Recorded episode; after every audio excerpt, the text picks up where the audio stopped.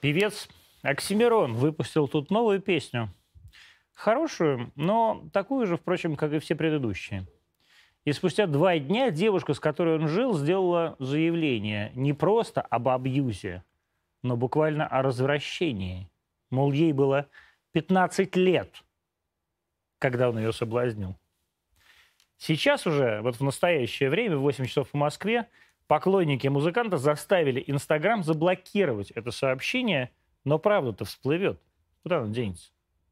Это же не просто насилие, это педофилия. Так почему-то всегда. Чем яростнее человек против полицейского режима, тем моложе девочки, сильнее удары, сокровеннее алименты и мельче нарубленные тела в морозильнике. Меня тут обвиняют в том, что когда-то в 2017 году я тоже говорил, что я не понимаю смысла полка Победы, что идти надо вперед, а не назад. В общем, что я могу сказать?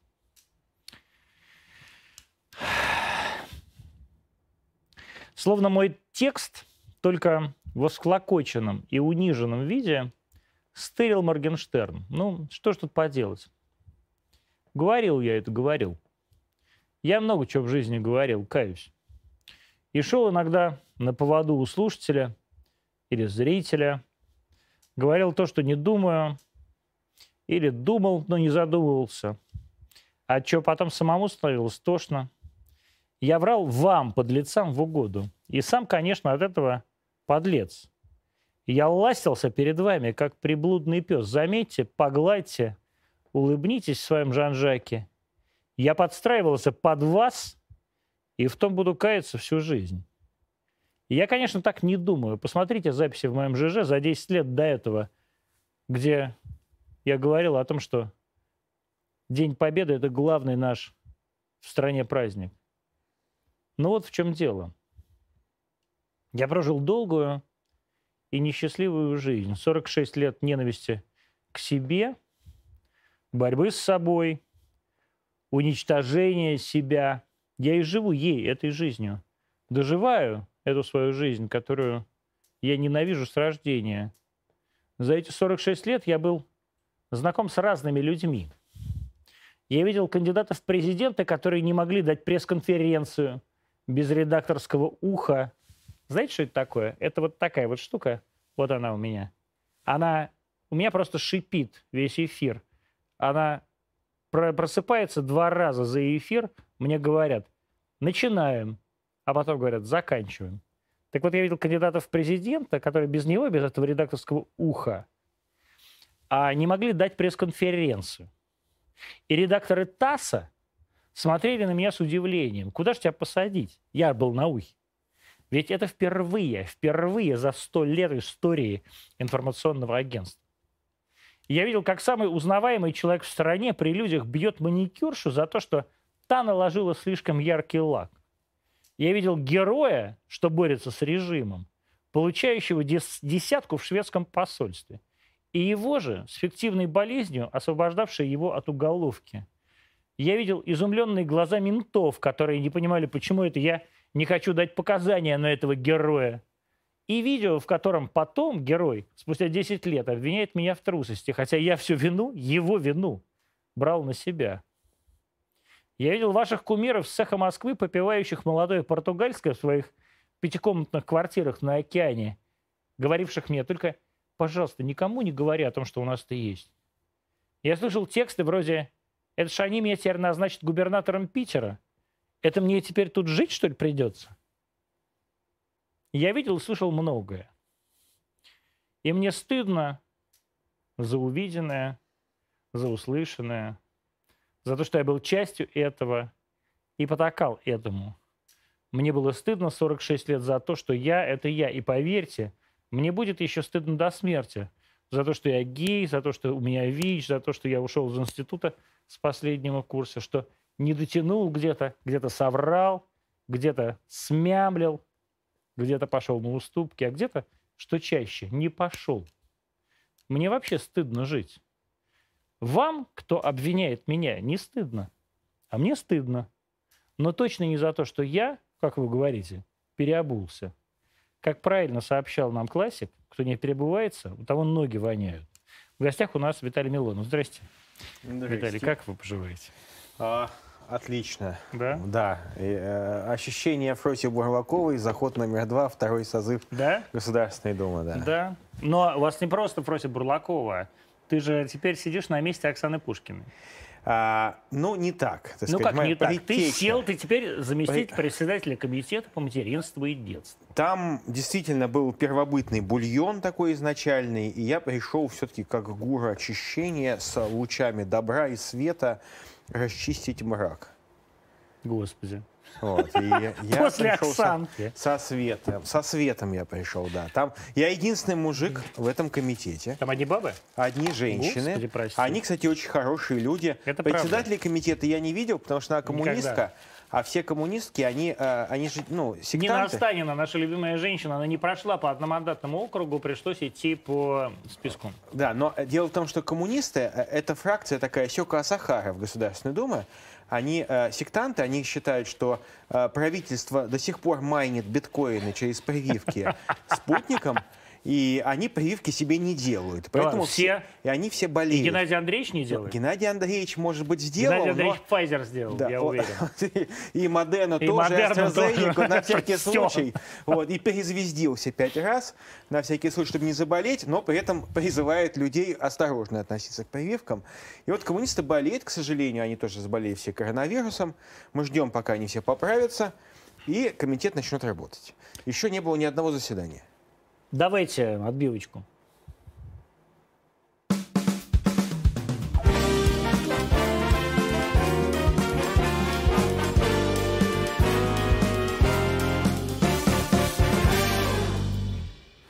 Многие считают, что Виталий Милонов был уже в гостях в Антонимах, но это не так. А Милонов был на нашей специальной такой э, дебатной сессии, которая была еще до Антонимов, даже до Арти России, до всего. Поэтому, на самом деле, Виталий Валентинович теперь у нас э, впервые. Виталий Валентинович во втором э, своем, так сказать, приходе в Государственную Думу. Виталий Валентинович э, становится заместителем председателя комитета. Да? То есть, Да, скромный заместитель ну, председателя. не скромный. Скромный. Нет, Скромный. не скромный, это первый заместитель председателя, а это... это Не скромный, это председатель комитета. Это, ну это, это, Это уже бог. это, это уже все-таки ближе к Асгарду. Есть разница между первым зампредом и просто зампредом? А, по большому счету, а, как говорил Уильям Уоллес перед тем, как а, его убили вот так я прошу только не умничать Вот. Не, не, так это не умничает, это Мел Гибсон.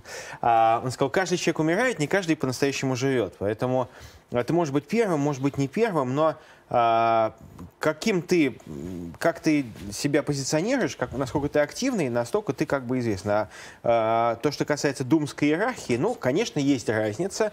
У тебя там, наверное, есть, я предполагаю, может быть, есть на одного помощника больше или машина какая-то такая особенная. У тебя какая машина? У меня самая бомжа, ну обычная. Бомжат, бомжа, Бомжатская, бомжатская. да. Это какая? Это- Шкода? Нет, нет, даже не Шкода. Мандера? А, Форд да, Мондео у тебя, Мондео. да? Ну Мондео. ладно, у меня такая же была. Она мне не нравится. Я просил, дайте мне хотя бы Волгу. Нет, потому «Волги» что не бывает уже. В Мондео страшно укачивает, я вам могу Да сказать. ладно, Вот я меня- ездил, я ездил на Мондео. меня- если за рулем или на первом сиденье, да. Да. Сзади меня, Так я же меня лично на первом, я укачивает всегда на первом абсолютно. езжу. Да. У меня была Мондео, а потом мне просто Мондео поменяли на Kia там что-то. Я пробовал ездить сам на мотоцикле, но из-за того, что я, я постоянно вот мотаюсь Петербург-Москва, мне тяжело это делать. На мотоцикле тоже. Ну, на Ну мотоцикле, ты, да, не ты не играешь в такого спортика-то, ты уже поиграл А в я не спортик, а не спортик это, кстати. Значит, э, вся страна спрашивает, э, Виталий, как так случилось, что ты согласился на невероятный бой с Никитой Джигурдой? И что из этого вышло? А, ну, есть, вот есть какие-то вещи, которые совсем не твои, да? И это И правда. а, говорят, ну вот есть вот не твое. Ты ник- я никогда Так в и жизни, есть. никогда в жизни, я признаюсь, ни разу не надевал вот я боксерские покаялся, перчатки. ты тоже покайся. Не, я, я, каюсь, я ни разу, я думал, как мне объясняли продюсеры, там все будет на лайтах. Я ни разу в жизни не надевал боксерские перчатки, а там мне надели какие-то перчатки, еще заклеили каким-то еще скотчем специальным. Говорит, это, говорит, чтобы у тебя суставы не выбились и не разрушились там от ударов. Вот. Да, так получилось. Но я подумал, я мог, у меня было два выхода. А, а, ам, так сказать, э, функциональное расстройство желудка. У тебя? Да, ну было два выхода. Так Господи, сказать. А- ты а- больной человек. Или идти Ты тоже туда. уже пожилой. 74 года, тебе 47 лет. Да, что делать? Но я подумал, Значит, но либо- при этом я хочу, чтобы всем было понятно. Значит, э, ему 47, мне 46. Но а, этому мудаку-то, как его зовут, э, Джигурде, ему 60, 60 лет. И он тебя прямо отмутузил, как, как ребенка, как прям Да, курчонка. я- он, ну, Никита, он 10 лет назад участвовал в шоу боксерском. То есть он занимается боксом. Я боксом вообще не занимаюсь от слова совсем, да, и, и я не знаю. Зачем туда поперся тогда? Но просто, Просто это хайп? был публик... Нет, это не хайп. Вот такой хайп, если бы я знал, я бы точно не подписался. Но это был мне такой личный, публич... такой персональный вызов. Мне... Я абстрагировался от всего того негатива и хейта, который я точно знал, что я получу. Я точно знал, что я не смогу победить 100%. Но я подумал, а почему бы не сделать такой персональный выход и персонально как бы вот не перебороть свой страх. Мне было страшно. Мне было очень страшно, я честно могу сказать, когда ты выходишь в октагон, видишь всех этих прекрасных людей там с перебитыми носами, с кривыми ушами, которые там, ну, ну, это действительно такая битва. И мне было дико страшно, и я подумал, что я должен перебороть свой страх. А было страшно? Конечно, было. Прям, ну, я, че- ну, честно, было да? страшно. То есть Конечно, ты когда было. увидел этого голое, голое животное перед собой... Когда я увидел, как он 30 раз отжимается на пальцах на двух там, бегает, А прыгает. ты не можешь вообще отжиматься на пальцах? Я могу, но не на Ну, вот ты пальцах. можешь на пальцах? На пальцах, наверное, нет. А на каких? На трех? Ну, я не знаю, на, на руках могу, наверное. Ну вот на трех пальцах ты можешь отжиматься? Но это не так, не так трудно. На трех пальцах это точно так же, как на руках. Ну вот, три пальца. Ну что? Ну, все-таки у меня и вес Какой? большой. Ну, большой вес у меня там, 90 килограмм почти. Господи. Вот. И это, ну, я не умею это делать. Я, Вот я тогда удивляюсь, зачем вы все ходите туда, что вы делать не умеете. Вот ты умеешь э, я туда не пошел. Это был вызов. разговаривать. Это был вызов. И э, я прекрасно знал, если я откажусь, то тогда те, кто делают на этом какой-то, ну, пиар, они скажут, вот он сбежал. А даже отжался два раза, уже задыхается. Не, я могу, я могу больше, у меня слабые руки, я не, не- не скрою, да. Нет, ну правильно, надо на спорт ходить.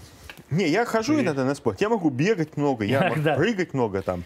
Я хожу по 25 тысяч этих шагов. Нет, не сложно. Я будем, будем говорить сегодня про твои новые, так сказать, высказывания и вообще про все, что проис- будет происходить в этой Думе э, в те пять лет, которые ей предстоит.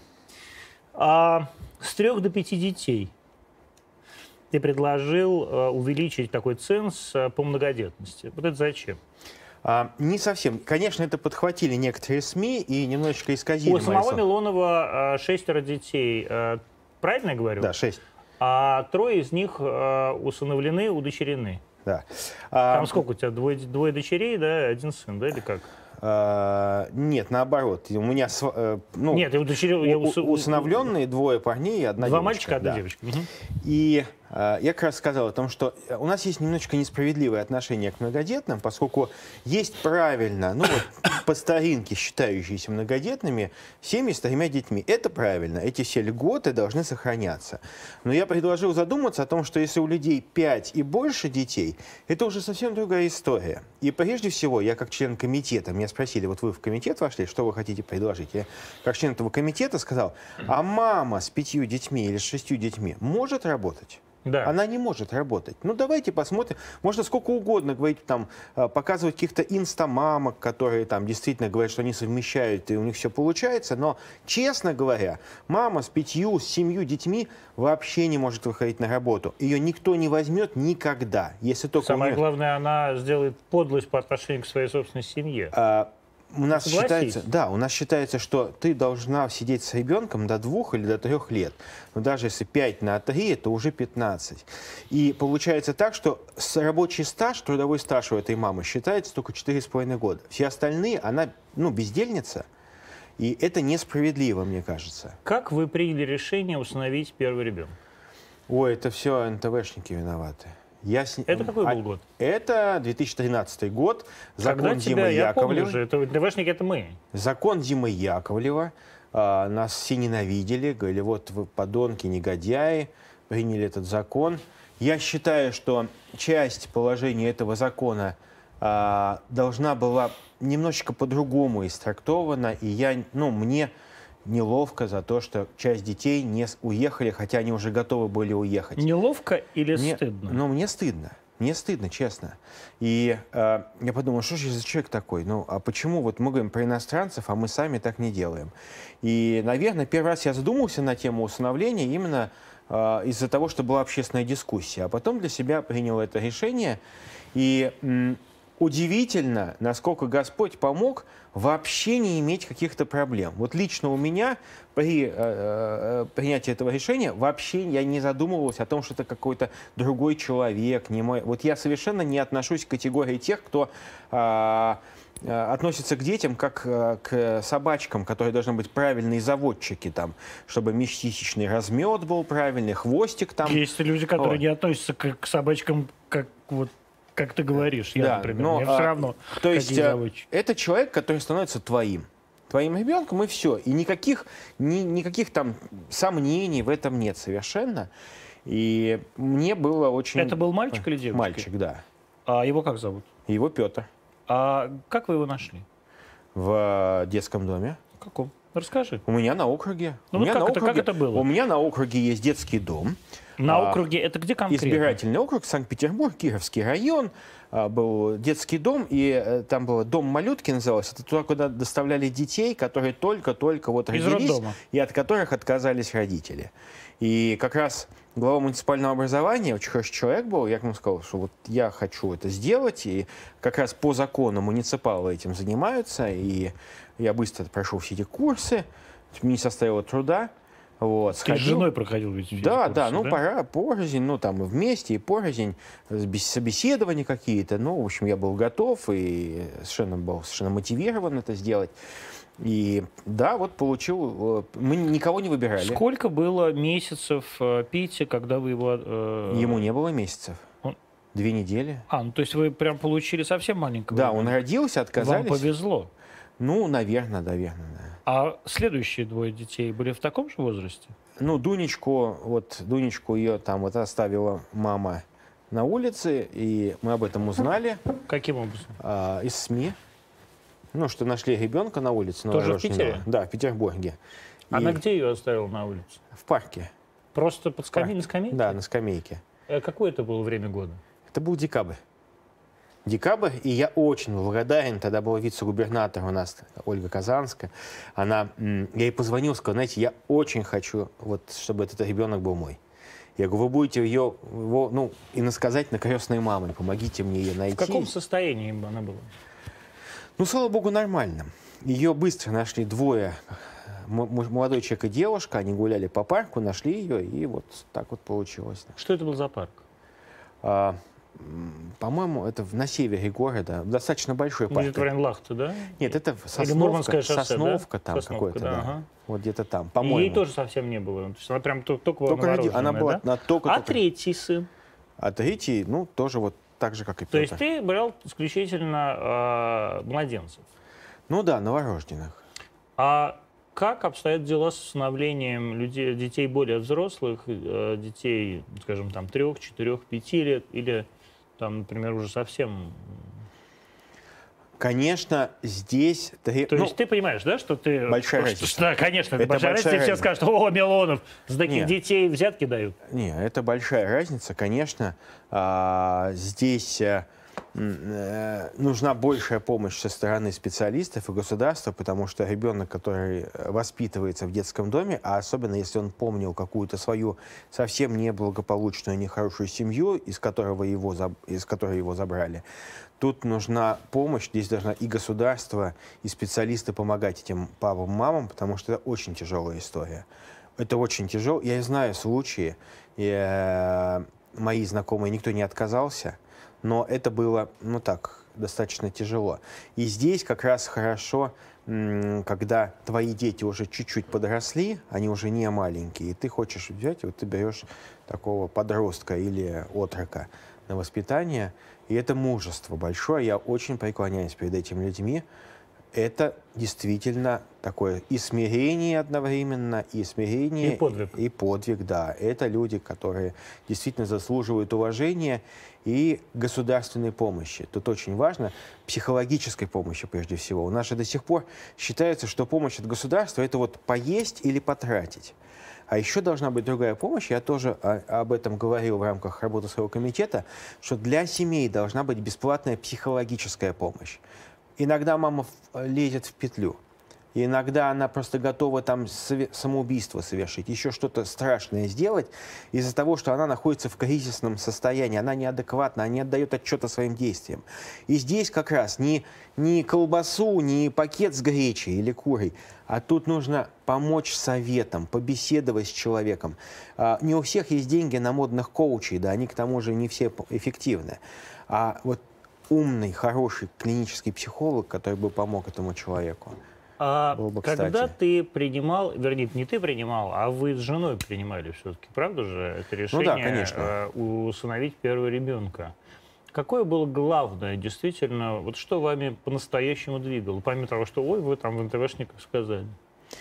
А, Не, ну, у НТВшников я рассказывал о том, как... Ну, а, глупо же как это... говорить, да, что вот там ты, Красовский, виноват в том, что я... Не, не, там, а сказать, не- никто, я благодарен этим Неважно. людям. Я Но всё- благодарен. это было решение семьи, Да, конечно, это... Ну, а не мое решение. ну да, конечно, конечно, это было решение. Э, Тут, наверное, получается, что моя была инициатива, тут что греха таить изначально. А, Но вот такое решение было принято. К тому же в моей семье есть усыновленные, там мои там Ну, а там как было принято? Вот как вы сели и поговорили об Ну, этом? с- ну, как бы я, с- ну, решили, Ну и вот всё. нет, ну не нет, было, вот- споров вот не как было это сильно. было? Ты, ты, вы я сели предложил, вдвоем, это я был предложил, вечер. да, я Да, ты предложил. сказал, давай возьмем. Да, да, все. А она тебе сказала, что? Ну да, Давай. ну да, все, окей, хорошо, сделаем. Нормандский такой у вас формат. Ну, конечно, я как этот, а, как а, Рагнар Лондброк. Да. Он сказал, да, надо делать. Трое детей. Сейчас шесть. Как они уживаются? Прекрасно. Я на самом Сколько им деле... всем? Давай перечислим. Имена. 12. Значит, первому. Д- Первая это дев- э, девочка, Сколько Марфа, зовут? 12 Марфа. лет. 12 12 лет? лет, да. Так, следующий. Николаю 9. Коля 9. Да, Петру 7. Петя 7. 8 уже, да. 8 Да, уже. да. А далее. Это вот Петя как раз усыновленный Да. первый ребенок. Потом Евдокия, А она, ей 6 лет. Она ваша биологическая? Не, нет, а тоже, она- усы- да, тоже да. удочеренная? Да. Потом Илья, Тоже усыновленный. Да. Ему сколько сейчас? э, ему сейчас уже 4 года, да. И, тро, и, три, и три года младший Пелагии. Которая родилась Роди- уже это родилась, да. биологическая. Это круто. Ну, это не круто. Но это же, это же э, я на самом деле сейчас хвастаюсь. Хвастаешься. Хвастаюсь не своими достижениями, а хвастаюсь своим богатством, потому что а, вот лично для меня рождение ребенка поделило мою жизнь на две части. И я никого не склоняю, не призываю, но лично про себя говорю, что я как-то стал относиться ко всей жизни до этого, как э, жизни, ну, лично для себя холостой какой-то, вот, ну, напрасно прожитый, и она, видимо, я был предназначен, мне Господь вот произвел на свет, чтобы я что-то сделал. И я понял, что это смысл. Шесть детей, вас двое. Как вы живете? Сколько у вас комнат? Как все это происходит? Они живут в доме, Вы живете за да, городом? да, ну, в деревне, на пригороде Петербурга. Это где? Э, Это граница Ломоносовского района. Вот. Граница Ломоносовским Вы районом. говорите Ломоносовского с Петербургом. Да, да. Мгм. А, в доме, в таком месте... Сколько там соток? 11. 11 Да. соток. Про мой дом делал расследование Навальный. Я уже, он изучал даже, по-моему, а, какие унитазы у меня стоят. Они Ну, не, не золотые, и вообще никакие, да. Главное, что один- это Алексей только, наверное, впечатляет золотые унитазы. Просто я как человек по специалист по унитазам, поверьте мне, э, золотые, они дешевле, чем белые. Вот, Точно так же, как белые зубы дороже, чем золотые. Ну да. Ну кому как. Если ты из табора, то, наверное, тебе золотые. Но все равно они будут дешевле, просто нравиться будут больше. Согласен. И да, вот 11 соток э, им хватает. Они бегают на улице с соседями. Где учатся? Как они учатся? А, Марфа учится в школе, а, недалеко от дома, ну так, относительно далеко. Парни, у меня учатся двое старших парней, уже они школьники, они учатся в кадетской школе. В кадетской школе они То носят и военную... Петя, и Николай. И Николя учатся в кадетской да, школе. Да, они носят да? военную форму, там дисциплина. Нравится им? А, не Или всегда. кому-то не нравится? Нет, не всегда. Конечно, там дисциплина, вот порядок, и это детям не всегда нравится, но вместе с тем, мне кажется, что это очень правильно, потому что я очень хочу, чтобы они в школе ощущали себя такими же, как все остальные. Но ты же не учился, как и я, в кадетской школе. Ты же тоже такой мальчик из хорошей петербургской семьи. Э.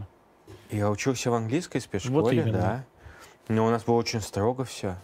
У нас э, школа была, соседнее здание от управления КГБ. Да мы знаем вашу да. школу. И я, она была очень строгая. Виталий, мы знаем. Очень строгая Но была. это не кадетская школа. Вот Нет. Э, не кажется ли тебе странным, что такие люди, как ты, такие люди, как мы, отдают детей в а, какие-то военные школы, сами закончив английские спецшколы и так далее. Но я могу сказать, что по уровню дисциплины... Ну, почему тут дисциплина? Дисциплины и ценностей, то вот советская школа, она давала не меньше. Я просто хочу как-то скомпенсировать, потому что я вижу разные школы. То есть ты считаешь, что э, кадетская школа это как наша с тобой школа? В... Как советское время, да. Советское время. Да. То есть это школа с какой-то все-таки идеологией.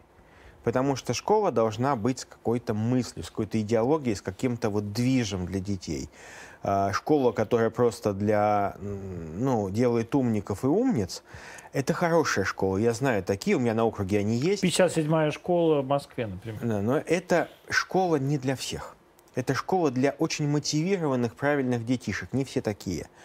А, детям нужна какая-то всегда яркая идея, они всегда тянутся к чему-то яркому. Почему среди детей, к сожалению, популярны всякие экстремистские бывают мотивы, там всякие националистические и националистические, потому что им всегда недостаточно наших цветов, им нужно более яркое, сочное, острое, сладкое. И они поэтому тянутся к чему-то, что что манит за собой. Они всегда хотят быть в каком-то коллективе. А, поэтому я, наверное, принял это решение. В государстве должна быть такая идеология как для детей? А, самое, самый сложный для меня вопрос, когда мне, особенно либеральные журналисты, говорят, ну хорошо, ну какая должна быть государственная идеология? А, ведь а, само понятие идеология – это некий суррогат. Суррогат – когда мы отказались от подлинных ценностей в стране, которые были до 17 года, мы сделали идеологию, то есть... Ну, они же разные должны быть. Синтети... Да, синтетическая некая вот э, э, экстракт каких-то правильных вещей, которые мы считаем правильными. И когда мне говорят, что государственная идеология – это патриотизм, я прошу прощения, я очень виноват, я дурак. Я с этим не согласен. Почему? Потому что патриотизм – это не идеология. А Патриотизм – это следствие. Идеологии. Да. То есть это чувство. Патриотизм – это неминуемое, это естественное следствие набора у тебя э, неких ценностей, которые тебя делают человеком. Которые тебя будоражат. Да, и ты поэтому становишься патриотом. Просто так патриотом быть нельзя. Просто так патриот мне сразу вспоминается 14 год, 1914 год. Помните, это небывалый подъем, ликование там, э, за Россию этих людей, которые спустя три года расстреливали священников прямо в алтарях и убивали женщин и детей. Ну, просто надо рассказать, о чем говорит Милонов когда государь-император объявлял войну, да, вот это было знаменитое, когда он выходил с иконой э, Богородицы на э, второй этаж, на балкон Зимнего дворца вместе с царской семьей, то 200 тысяч человек, находившихся в тот момент на э, Дворцовой площади, встали на колени. И э, мобилизация была такой активной, с такой охотой люди шли на войну за Русь, за православие, за идеи, с которой никогда не шли. Три года прошло. Да, и все поменялось. Все поменялось. Но и... поменялось понятно ведь почему. Голод, тиф, вши, окопы, десятки миллионов убитых. Военные успехи у России были, и разложение все-таки и ТИФ, и ВШИ, они были всегда. Что там русскому человеку к этому не привыкать, так сказать, к лопам и вшам. А вот то, что было разложение, искушение, вот это вот, э, все вот это вот левацкий скам пошел, как яд, как наркотик стал отравлять душу человека, вот это, конечно, самая большая опасность. То есть ты правда считаешь, что за три года большевики с книжками и... Нет. Мы, так сказать, э, листовками отравили русский народ? Не за три года, это было гораздо, началось это гораздо раньше.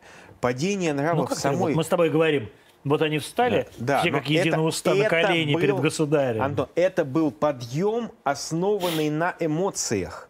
Это подъем, который я вот иногда происходят концерты там на Васильевском спуске или еще где-то, и там вот молодежь с флагами сидит, пиво пьет там, а завтра она идет еще в какое-то другое нехорошее место. Вот это вот неправильный патриотизм. То есть патриотизм, когда человек идет умирать, готов отдать жизнь за свою страну, за свою семью. Это патриотизм, да. Это не значит, что я призываю всех умирать, ни в коем случае. Но просто теоретическая готовность э, самопожертвования должна быть. 905 год. И, конечно, револю... когда большевики говорят, что вы нас обвиняете, коммунисты у нас вот сидит, там это вот э, красная секта. Там есть, кстати, очень хорошие люди, я их действительно уважаю, которые убежденные. Большинство коммунистов, проблема, дорогие зрители, заключается в том, что большинство членов КПРФ, вот, особенно в Хорошие активе, люди. А, есть хорошие люди, а, но большинство из них не верят ни разу коммунистическую идею. И это я правда. считаю, что это лицемерие. Ведь они толкают своих дедушек и бабушек на какие-то да уже нет, ни дедушек, ни бабушек, баррикады. Мы с тобой они уже заводят молодежь. А они говорят, они пытаются пропагандировать то, чему сами не верят ни разу. Они просто используют тему. Они сели на красную тему, они используют это как личный политический, социальный, И экономический лифт. Да, конечно. Ну, посмотрите, там, там очень много э, респектабельных предпринимателей. Ну, какие? Совершенно это там. Понятно, есть действительно люди, которых я очень лично уважаю, даже если они коммунисты, но я вижу, что вот это вот убеждение. Вот там вот Харитонов есть такой. Вот Харитонов. Ну, Николай как его, Яковлевич. Яковлевич. Николай Яковлевич Харитонов, вот он иногда мне даже в кабинет к себе приглашает, он рассказывает. А у него же большой кабинет. И я да? вижу, что человек действительно, вот он думает так. Он, и я за это его Поговорим уважаю. про Думу сейчас после отбивки.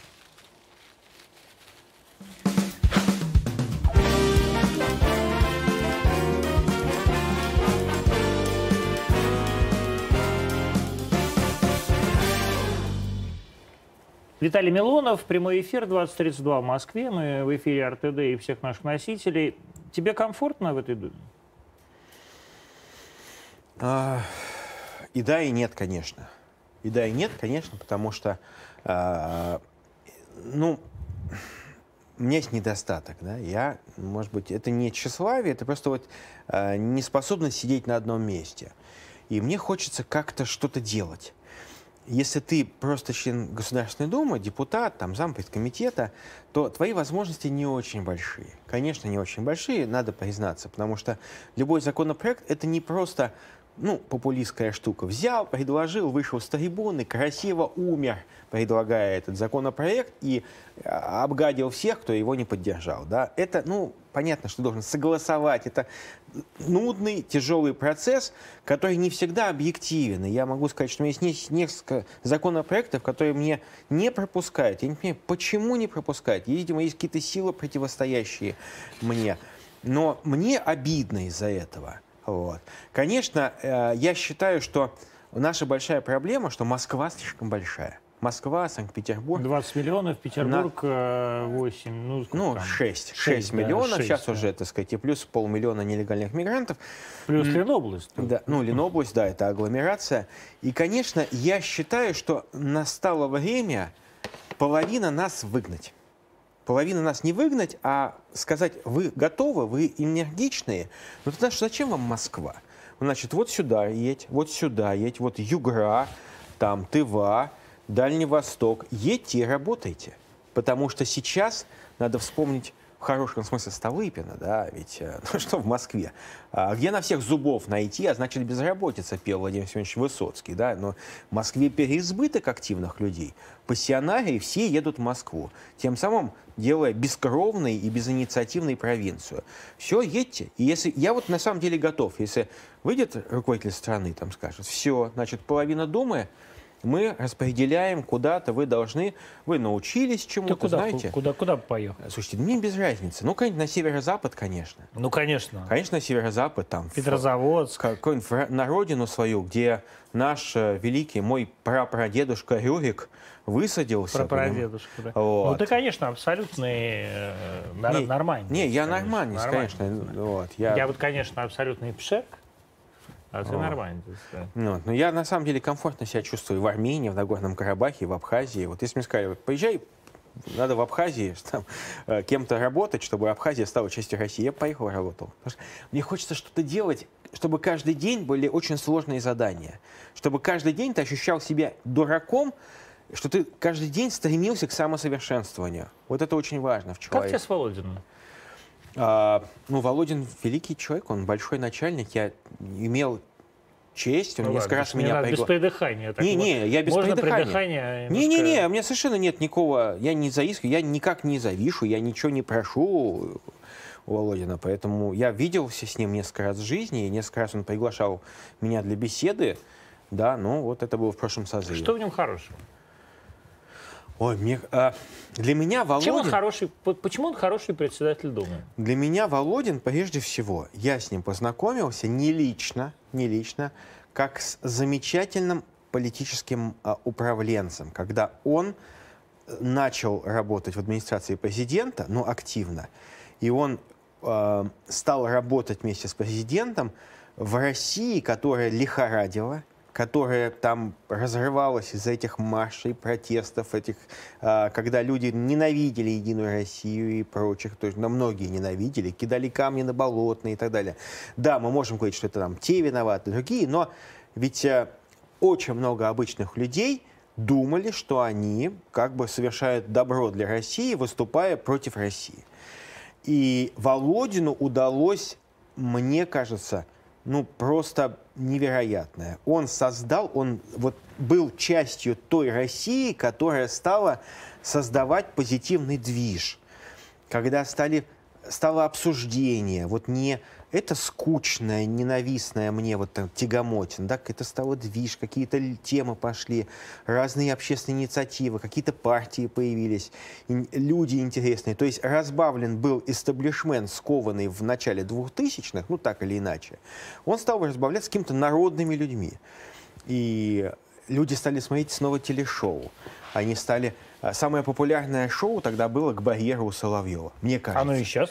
Э, я Нет, сейчас... Соловьев по-прежнему, э, э, я... надо сказать, что Володя по-прежнему самый популярный политический ведущий да, на телевидении. Конечно. Это безусловно, вот. потому что и не потому, что кто-то там что-то набрасывает или что-то, да, а потому Согласен. что Владимир Рудольфович, безусловно, самый талантливый политический телеведущий в стране. Да, безусловно, талантливый человек.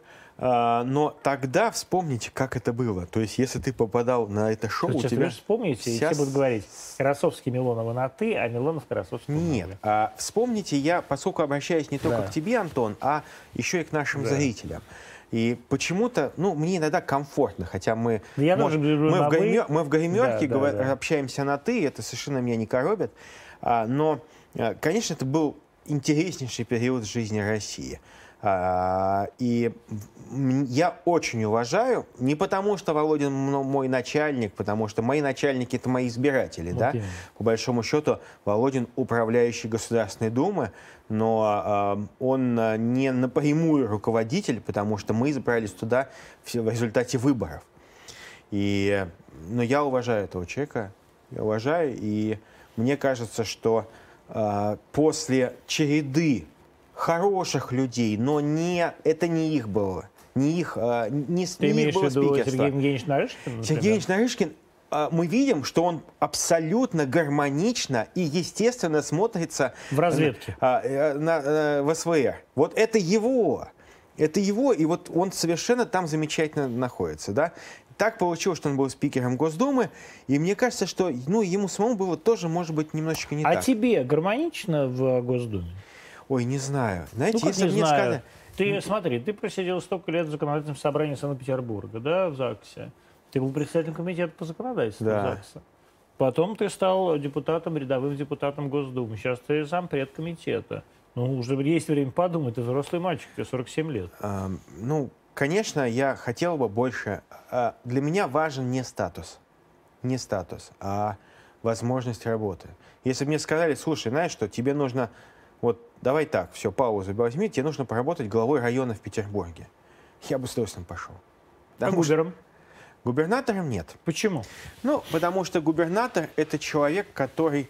Я вижу, как работает губернатор. Беглов. Да, Сан Мич, а, без придыхания говорю. Просто я объективно вижу, и, конечно, я понимаю, что это, это, ну, это большая ответственность. То есть это... э, Я не считаю себя настолько крутым чуваком, чтобы работать То есть ты реально считаешь себя менее крутым, чем Беглов? Конечно. Конечно, он, он опытнейший управленец, Александр Мич. Я, я помню, Александр Мич меня гонял, когда я был молодым, гонял по курортному району, когда я был, выбирал там каких-то муниципальных депутатов, он мне говорил, вот, Виталий, там осторожно там ты, не хулигань там. Виталий, ну он тогда тоже был просто начальником курортного района. Ну да, но я помню, и а, я вижу... Ты же какой- понимаешь, как какой- вся страна так сказать, издевается над губернатором Санкт-Петербурга.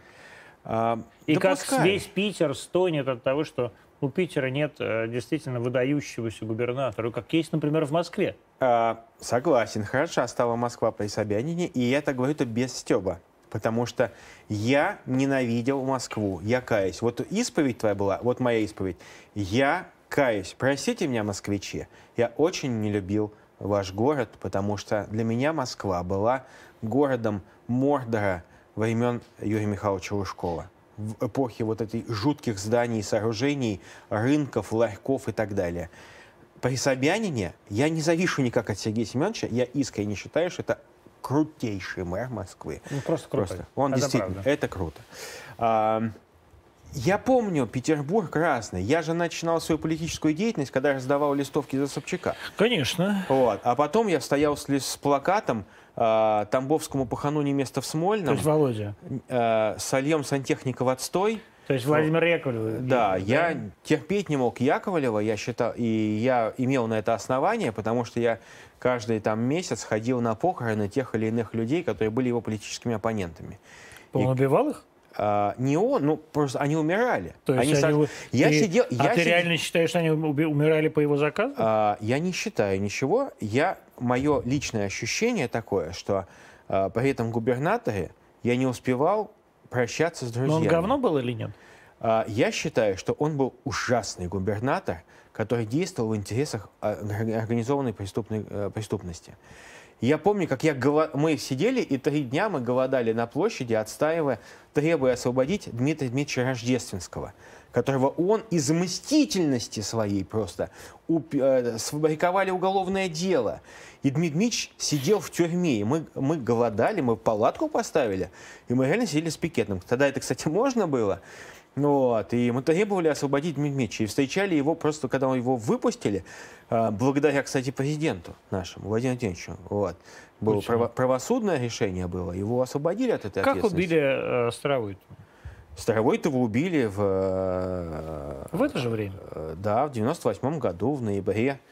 Кстати, Нет, ну, его убили. действительно, это первый срок э, Владимира, Владимира Яковлева. А до этого убили Михаила Владиславовича Маневича. Как это было? Ты помнишь? Ты же- я ты- помню, ты я же- был кандидатом в законодательное Вот собрание. какой- тогда. как это произошло? Какое Я- число? Это был э, ноябрь месяц. Вот, вот это число- было ровно, э, ну как, это было вот ровно, сейчас какой, 2021, да? Это 98 А это 98 23 года назад. Да. Ровно На- 23 ноябрь года. месяц я был кандидатом, э, законодательное собрание, у меня был суперштаб, у меня было две банки с клеем, две табуретки, которые мы А использовали. она жила на Фонтанке? На канале Грибоедова. канале Грибоедова. Набережная канал Грибоедова через дом от э, казарм ОМОНа петербургского. То есть прям менты-менты. Да, ОМОН. Не просто менты, а ОМОН. И это стало возможным. Почему-то погас свет на улицах, почему-то никого не было. Вот очень много почему-то. И э, сразу было понятно, что что-то будет. Ты ну, приехал что... на... Тут же. Тут же. Тут же приехал. Тут же приехал, потому что я как раз был в городе. Э, я приехал, потому что за неделю до этого я увидел каких-то странных людей, которые ставили, пытались поставить прослушку в моем избирательном штабе, еще в ее офисе пытались прослушку поставить. Что-то было такое нехорошее. И я приехал, честно говоря, надеясь, что она не убита, а это просто, ну, какое-то хулиганское нападение. И там я увидел, и меня спросили, а она везла деньги? Она деньги не возила. Не, не везла деньги.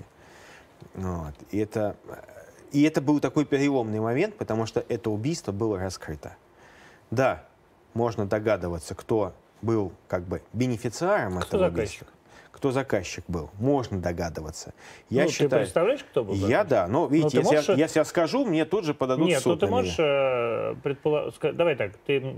Без губернатора Яковлева этого не произошло. Не произошло бы. Да, точно, это мое убеждение. Что для тебя самое яркое впечатление о Галине Васильевне? Ой, как мы с ней ездили по разным новгородским областям, псковским областям. Она же была абсолютной звездой. А, звездой, но при этом, ну, мне было тогда 23 года, 22, и она, может, ко мне там по-матерински относилась. Я помню, как она, а, мы ездили на Волге, тогда была Волга. 31 Да, 33, э, нет, 30, не 30, 31, 029, 31. нет, 33, 3310 была. 33-я Волга была. То есть она пикап, что ли, была? Не, нет, это последняя Волга, вот ну, массовая, 3310. Окей. Да. И м, мы ездили с 31 на Волге, и а у нее была подушечка с собой. И можно было поспать на заднем сиденье, там она спала, а я спал, когда долго. Велюровые сиденья были? Да, ну какие-то, ну обычные какие-то такие. Вот э, гараж э, Смольного. Она вот в трех словах, Галина Васильевна Старовой, то она была какая? Я к ней попал, когда э, меня вместе с моими соратниками, у нас была молодежная организация таких. Молодежная организация чего? Молодые христианские демократы нас называли. ХДС, ХСС. Да, mm-hmm. ну просто после гибели руководителя ХДС Петербургского э, мы оказались, ну, никому не нужны, нас выгнали. Либералы, у нас был целый дом такой, где все политические партии находились, и нас выгнали, чтобы мы не мешали никому. И мы оказались на улице с нашими плакатами, красками, там, стульями и компьютером. И мы пришли к Галине Васильевне Старовойтовой в приемную. Сказали, Галина Почему ты пришел к ней? Извини, что я тебя А нас, ну, просто вот мы пришли к ней. У нас был общий Потому знакомый. Потому что она была самая известная? А, ну, у нас был общий знакомый. Ее помощник был наш знакомый Руслан Леньков. И... Который, между прочим, еле выжил. Да, да. А, Во время и этого покушения. Мы пришли к ней, просто никогда не были с ней лично знакомы. И говорю, Галина пустите нас к себе. И она сказала, вот у меня приемная, две комнаты, большую оставляю себе, маленькую забирайте, но не хулиганьте. И вот это первое знакомство, и тут же мы там поселились. И у нее были. Да. Три, перв... вот три э, составляющих Галины Старовой. Э, это абс... она ученый, ученый этнограф, то есть ее какие-то выводы политические основываются не только на ее убеждениях, основывались на убеждениях, но и на ее знаниях как ученой. Это, безусловно, человек э, абсолютно традиционных, э, праволиберальных, я бы сказал, взглядов. Это что значит? Э, ну, это то, что вот это как бы либерал здорового человека. То есть это человек, который выступает за экономические свободы, за личностные свободы, но сопряженные с ответственностью. Это либерал э, очень близкий к христианским демократам. Ты это... думаешь, она не была бы на стороне сейчас э, вот всего социал-демократического движения, там вот возглавляемого дождем, эхом и так далее? Я думаю, что э, она была бы членом правительства. Или как минимум она была бы как Элла Памфилова, не меньше, точно. Потому что э, когда начиналось движение «Единая Россия», она нас отправила туда. Там а, Владимир Владимирович его возглавлял в Петербурге. еще там один человек. Она нас отправила. Идите к ним, вот вы с ними там пообщайтесь, они хорошие люди. Ну, тогда не было Единого, Единой, Единой России, было Это было единство, Тогда начинало, единство, тогда единство, единство. прото, нет, наш Дом России наш был. Дом НД. Да, да, НД, да, еще. И э, Мы с ней оба ненавидели яблоко. Я сказал, знаете, Она Галина ненавидела Васильевна- яблоко? Да, я говорю, Галина Васильевна, Да ладно, я она ненавидела ненавижу Гришу? яблоко. Она говорит, я тоже. Да ладно. Да, э, яблочники, яблочники сейчас говорят, что это неправда. Я это знаю, я свидетель. И она и я не могли простить яблоку э, вот этого э, 30 серебряников, полученных от бандитов губернатора Яковлева, когда они продали Собчака и продались за понюшку табака Я- Яковлеву. И, а, яблочников питерских? Или я- Питерских. Питерских. Питерских, То есть да. вот Вишневский, Ну да. вот вся эта, эта гниль, да. А, она гниль? Или а, на самом деле у тебя просто какая-то такая обида с детства на них? У меня нет обид с детства. Ну, просто это люди, которые, ну, вот для меня это вот это вот все, самое неприятное, что нам не нравится в либералах обычным русским людям, это вот они. Они приспособленцы, они не любят страну, я их знаю. Я общался с ними еще, когда только-только начинались все эти партии, когда это были кухни каких-то квартир съемных, а, где сидели все- всевозможные партии, где они пили водку с колбасой, э, со, кстати, со свининой. И они между собой всеми говорили про страну в очень уничижительном Да э, ладно. плане. Серьезно. Ну не перестань. Не, серьезно. Ну, это я, перестань. я, я Кто? свидетель тому. Ну кто? Я, вот вся вот эта вот тусовка Ну, кто? либеральная, Кто, например? демократическая, вот все эти... Ну, Вишневский-то он там не был, он же еще только там пытался заниматься политикой. Но вот в целом, наверное, вся Ну, эта кто, тусовка, кто? они уже все померли. Нет, так не бывает. Кто, например? Ну, все эти там э, социал-демократы, Ну, кто? свободные демократы, Салье все эти вот. Салье. Салье и прочие, они вот реально говорили, ну что там эти русские идиоты там. Ну, вот Ну, они... я не верю тебе. Серьезно, ну Я это тебе не правда. верю. Это правда. Вот я Они- не верю, как Салье сидит и говорит, Ну, вот все эти русские Ну, идиоты. примерно так. Поверьте, когда они выпивали, они, у них языки развязывались. Мне не нравились. Мне не нравилось, как они говорят. Вот. Хотя я, наверное, был очень либеральным человеком в начале 90-х и считал, что Как ты поменял свой курс либерализма? Ты же был либералом? да, Ты я... был либералом? Мало того, есть один маленький секрет. А, мне и еще одному человеку принадлежало право первой публикации Эйн Рэнд в России. Мы поехали в Америку и получили право в Эйн Рэнд Foundation. а, Это право на перевод и публикацию Эйн Рэнд. Я считал, что это крутейший, Это что пис- значит? крутейший писатель. Мне кажется, это все-таки это э, икона либерального А почему у вас think-tank. была? Ну, во-первых, расскажи, пожалуйста, Потому что я что это значит. Ну, мы ездили по тусовкам, всяким правым, либеральным, То есть что это за либертарианским. автор? Почему вы его... Почему нужен такой вот... Почему... Ну, потому что мне кажется, что э, круче Эйн Рэнд нет никого. Эйн Рэнд э, э, некоторое время была более продаваема, чем любые другие книги. Ее книги продавались в Соединенных Штатах. Библия, а потом была Эйн Рэнд по тиражам. И мне казалось, что ее вот гимн индивидуализму — это то, что мне нравится. А, лет так до 19 там вот. Что произошло с тобой? мне почему-то стало... Я не был крещенным православным, я это тоже не скрываю. Я первые, там, первые годы своей сознательной жизни ходил в протестантскую церковь. И вот вместе с этим мне стало не хватать чего-то душевного. Вот душе было дискомфортно. Я не, не рисуюсь, я не говорю потому, что я должен так сказать. Мне чего-то не хватало, каких-то теплых вещей. И я принял крещение. И Православная. православное, да. Э, Где? э, В Петербурге, в церкви Святителя Петра, у меня не было денег на заплатить за крещение. И меня покрестили бесплатно, сказали, потом у нас вообще отработаешь. это... Но в 98 году, то есть мне было крайне неловко, что я не мог даже хоть какую-то жертву в кружку опустить. У меня просто действительно не было ни копейки денег. Ну, тебе и было-то 23 года. Ну да, но вот 24. мне, да, но мне, что, у меня был велосипед из моего транспортного средства. Я очень гордился, у меня был велосипед. Я потом его Ленькову отдал, Руслану. И э, мне казалось, что вот моя жизнь начинает наполняться каким-то русским содержанием. Хотя я А почему ты решил Это- наполнить свою жизнь русским содержанием? Вот что слу- душа, таким триггером? ну как, Ну вот я не понимаю, душа. Должен быть какой-то триггер. Вот что, что мы- случилось? Я поехал с Галиной Васильевной Старовойтовой э, в Псков. И, к моему удивлению, она говорит, поехали в Печоры. Она приехала в Печоры, она молилась там. Монастырь. Да, Галина Васильевна была православным человеком. Она венчалась со своим последним мужем. Да, это известно. Да, и А, так получилось, что... И главное, Печоры тогда были таким центром вообще э, такого прекрасного монашества. Да. Я помню все огромное количество монахов э, из Высокопечерского монастыря. И, И меня стали окружать люди, которые так или иначе ну, были православные. И э, почему, наверное, некоторое время у меня было такое немножечко настороженное отношение, потому что из э, православных священников в годы работы в Первой Государственной Думе в качестве помощника я видел Глеба Якунина. И, прости господи, мудак такой. это вообще. проныра, прохиндей, а, просто халявщик, который приходил к моему шефу и говорил, угости пивом и сосисками. Ну, он отвратительный человек был. Ну, может быть, так плохо говорить про покойного, но я говорю не про него, не про человека, а про политика.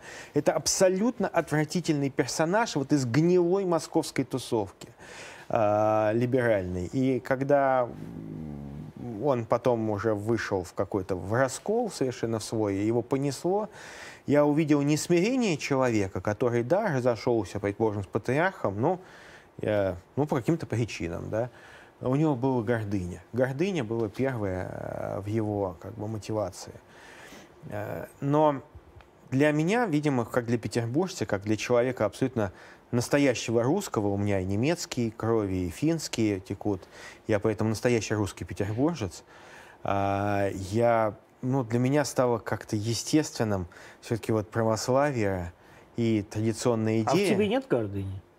Есть. Есть гордыня. Страдаю от этого. Ну, то есть я понимаю, что это мой главный грех, гордыня. Э, Не хватает смирения. Тщеславие мой любимый грех, как говорил. Нет, э, нелюбимый. Он от, он- Нет, нет, человек, это- че- это- человек, от, человек от тщеславия, от гордыни очень страдает. Он сам этого не понимает. Но я счастлив, А вот что ты Господь смиряет. А Господь смиряет на самом Господь деле. смиряет, э, конечно. сидишь как ты Госдуме. замечаешь свою гордыню, да? Ам, ну, возможно, иногда какие-то шаги, которые а, предпринимаются, а, ну, для того, чтобы просто вот потешить свое самолюбие. И а, я считаю, что, ну, по- политика вообще у многих людей э, сложно связывается с христианством, хотя я по своей идеологии натуре, я христианский демократ, был и остаюсь. Хотя в Европе уже нет христианских демократов, это нужно признать. И я понимаю, что для меня э, политика это не э, профессия, это все-таки я воспринимаю как некое служение мое. Потому что у меня есть набор ценностей, которые я готов исповедовать в политике. Если мне скажут нет, я не буду. Я не смогу стать. То есть, если мне скажут, давай Кто так. скажет?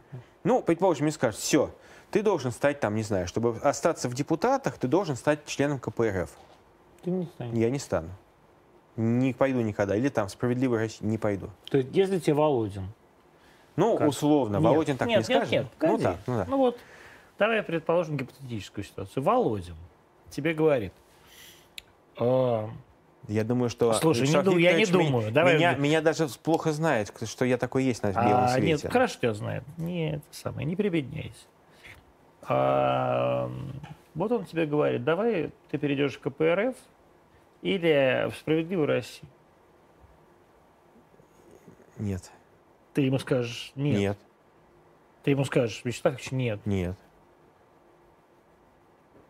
Нет, сто Ну, Я тебе процентов. не верю. Да сто процентов. Я, конечно, если скажут, что ты, до- ты можешь остаться депутатом, если ты придешь в КПРФ, я не буду депутатом.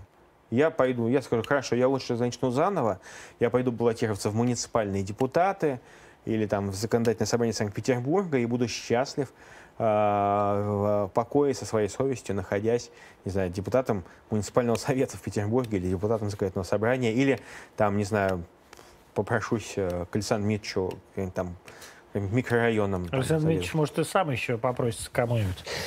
А, как ты видишь в себе ближайшие свои четыре года в Государственной Думе? Не знаю, это очень тяжело. Ну, Очень пять, тяжело. но... тем Не, ну это Да. Это тяжело, я не могу сказать. Потому что э, я очень много хочу добиться, я очень много хочу сделать. Я понимаю объективно, что это невозможно многие вещи сделать. Что И ты хочешь сделать реально? Вот, Я думаю, Давай, что должно что-то вот произойти. смотри, ты, давай, вот я тебе поставлю рамки. Ты шарился от угла к углу, знаешь, от крайности к крайности.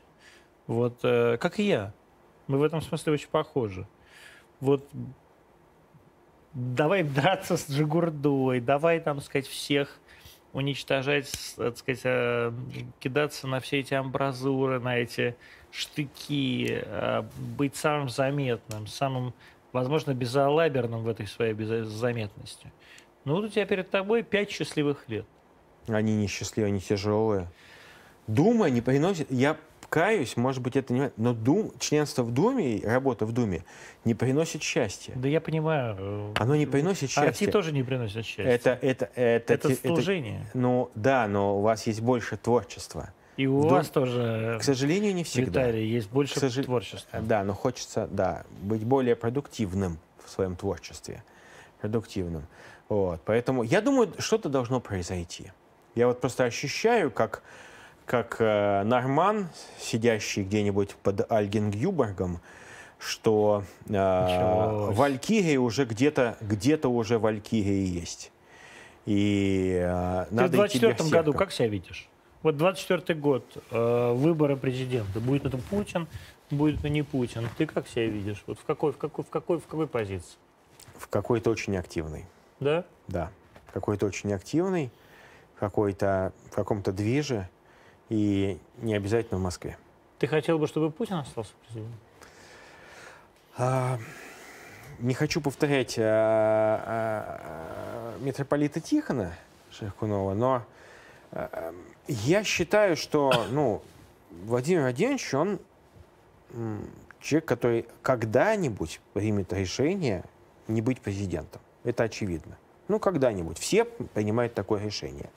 Вопрос в том, что кто кто может сейчас, вот, вот назовите там фамилии, кто может, а, кому мы ну, можем доверить страну?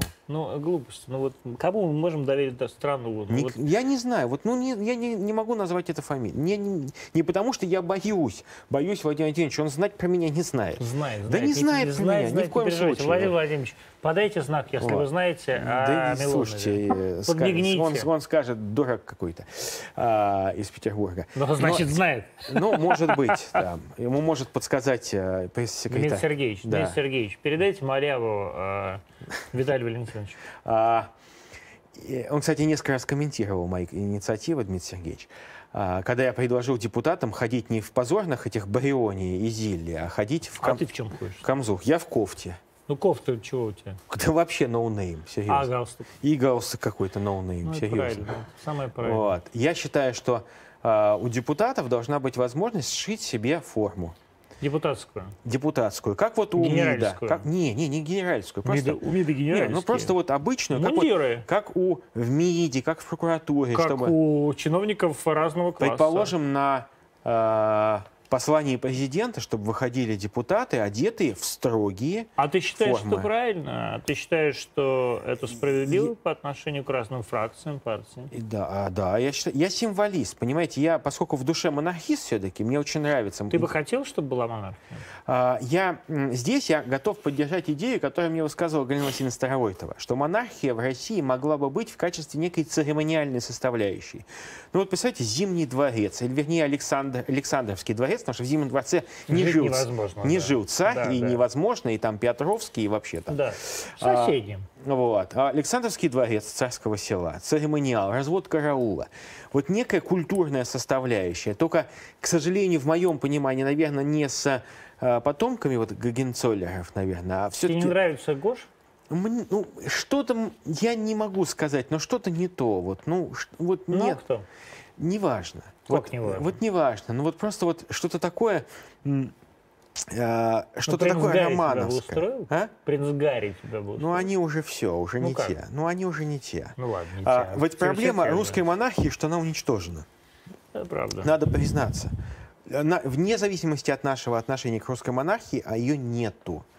И надо сознаться, что форма управления страны, она теперь не монархическая, она называется президентская республика. Главное, чтобы сохранялся дух ответственности руководителя страны. И если Владимир Владимирович, знаете, говорит, вот там его надо звать царем, да не надо звать царем. Президент нормально. Просто характер управления страной, такой как Россия, на, вот моей любимой страной, он должен быть всегда по духу монархическим. Ты бы хотел в 60 лет быть кем? В 60 лет либо быть, э, работать где-нибудь в районе, районе или где-то там управленцем каким-то спокойным и делать очень хорошую, разбить миф о синих пиджаках, потому что я терпеть не могу вот это вот, вот этих вот, ну, вот этих ряхи вот эти в синих пиджаках. Я никого не обвиняю в синих пиджаках, я образно говорю, вот этот собирательный стимул, который приезжают, знаете, в деревню на ленд-крузере и там вываливаются в своих дорогих там туфельках, таких некрасивых, безвкусных пиджачках и начинают с народом говорить, вот я бы хотел, наверное, а, где-то быть вот в таком месте. А, Либо. Делать движ. Или священником. Или священник. 20.04 мы выходим из эфира. Виталий Валентинович, надо уезжать, улетать Да. а, в Петербург. Уезжать, А, Мы прощаемся с вами до завтра. Я надеюсь, что до завтра. А, Мы будем в прямом эфире, как всегда, а, на РТД, на всех наших носителях. До встречи. Пока.